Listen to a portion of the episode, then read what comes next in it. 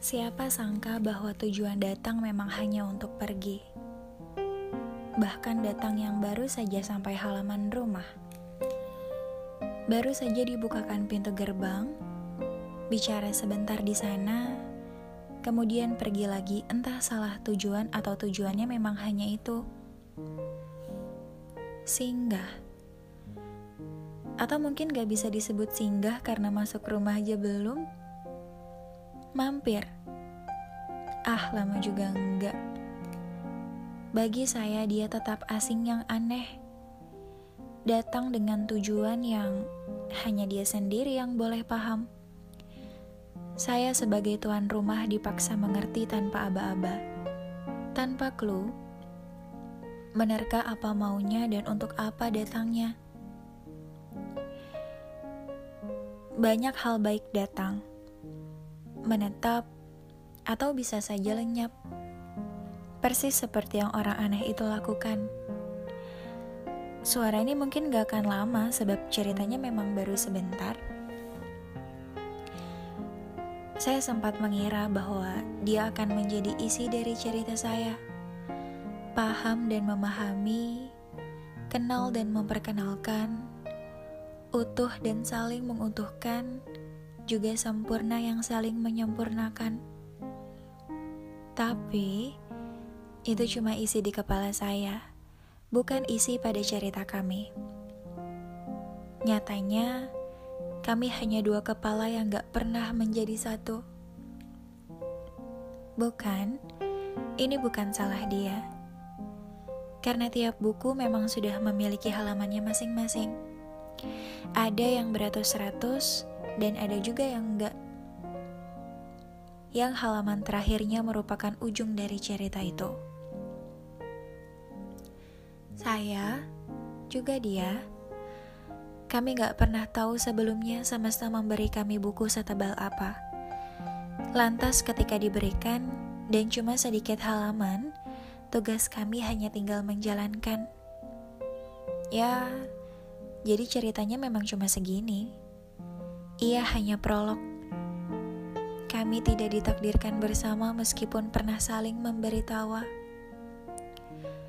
Tak apa, ini jalan Tuhan yang gak pantas dicaci maki, bukan? Dia memang pernah ada, namun pamitnya bukan berarti sebuah celah. Saya hanya raga yang di dalamnya punya isi jauh dari luar biasa. Saya sama seperti orang-orang kebanyakan, seperti mudah mencintai di balik ketulusan. Perihal ia, saya luluh pada tutur katanya.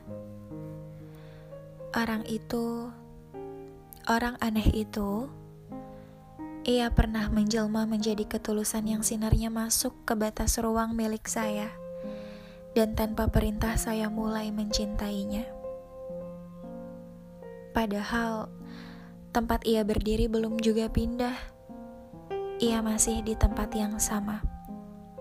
Di halaman pertama. Saya sudah mengajaknya masuk bahkan menyusuri halaman-halaman lain, tapi Habib bilang di sini cukup. Awalnya saya bingung mencari makna dari kata cukup. Bagi saya, ada halaman dua, tiga, dan seterusnya yang belum kami susuri. Saya terlalu sibuk menyiapkan bekal untuk hidup di satu buku tebal sampai saya gak sadar bahwa Habi gak melakukan hal yang sama, bahwa ada antara di antara kami. Lucunya, ada bagian yang masih saya ingat betul lahirnya. Dulu, waktu imajinasi masih berada pada saya dan dia yang akan terus bersama sampai halaman akhir yang jauh. Dulu dia bilang, "Ra, kamu sembilan puluh lima persen sempurna. Kalau saja bisa, aku ingin bersamamu." Kalau saja bisa. Tapi ternyata enggak. Kata yang ia bawa ternyata gak satu paket sama rasa yang ada. Ia hanya singgah, menggeser kenangan masa lalu yang kini sudah. Untaian kata yang bertaut pada lisannya cukup tinggal di sana. Menerima bahwa sosoknya hanya hadir sampai halaman pertama, tanpa pernah ke halaman lainnya. Bukan, ini bukan salahnya. Buku tentang kami memang tidak setebal imajinasi. Hmm, saya sering bilang kalau perannya Habib sama seperti roket. Kalian tahu roket? Yang dipersiapkan segalanya untuk pergi jauh setelahnya.